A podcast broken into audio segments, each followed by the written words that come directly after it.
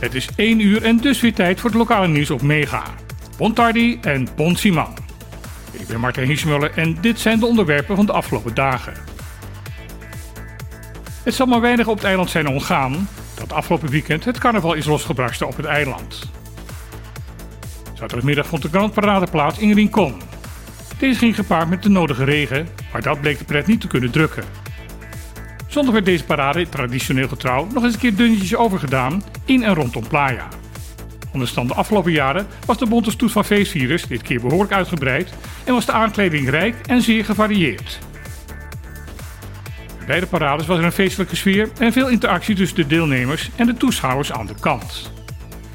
Op zondag voerde de politie een alcoholcontrole uit bij de bestuurders van de praalwagens.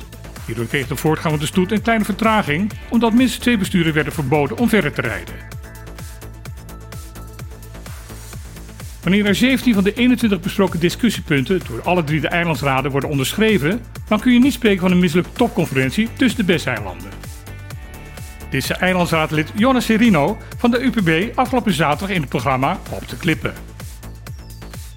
Serino fulmineerde daarmee ook tegen de berichtgeving over dit onderwerp op de nieuwswebsite Dossier Koninkrijksrelaties.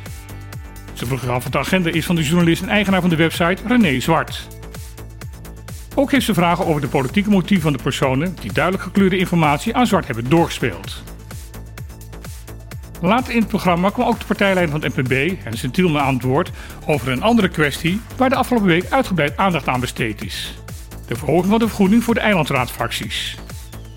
Tielman herhaalde daarbij de bewering van dossier Koningsrijksrelaties dat de eilandsverordening daarover plotseling veranderd bleek te zijn, zonder dat de fractie van NPB dit doorhad.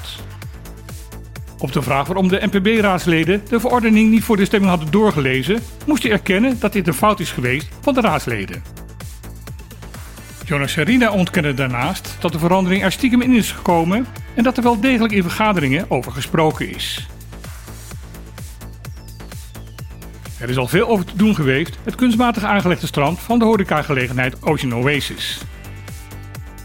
Een adviescommissie had al aanbevolen dit strand, dat zonder noodzakelijke toestemming is aangelegd, zo snel mogelijk weer te verwijderen. Dit was tot nu toe nog niet gebeurd. Het zag er ook niet naar uit dat de eigenaren van Oasis dit vrijwillig zouden gaan doen.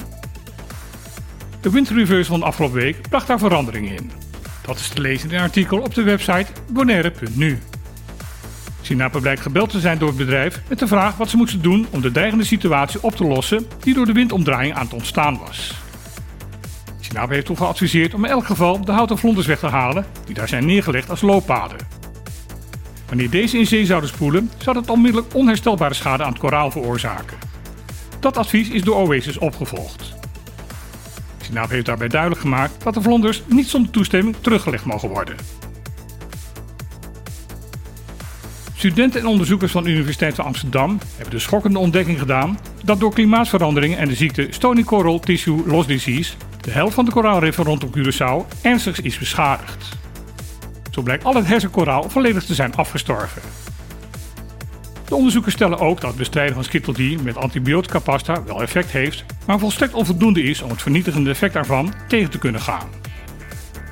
Het succesvol uitzetten van jong nieuw opgekweekt koraal is hoopgevend, maar de wetenschappers zeggen dat er rekening gehouden moet worden dat het volledig herstel van de koraalriffen enkele duizenden jaren kan gaan duren. Dit was weer de lokale nieuws op Mega. Ik wens iedereen een gezonde dag toe en dan heel graag weer. Tot morgen!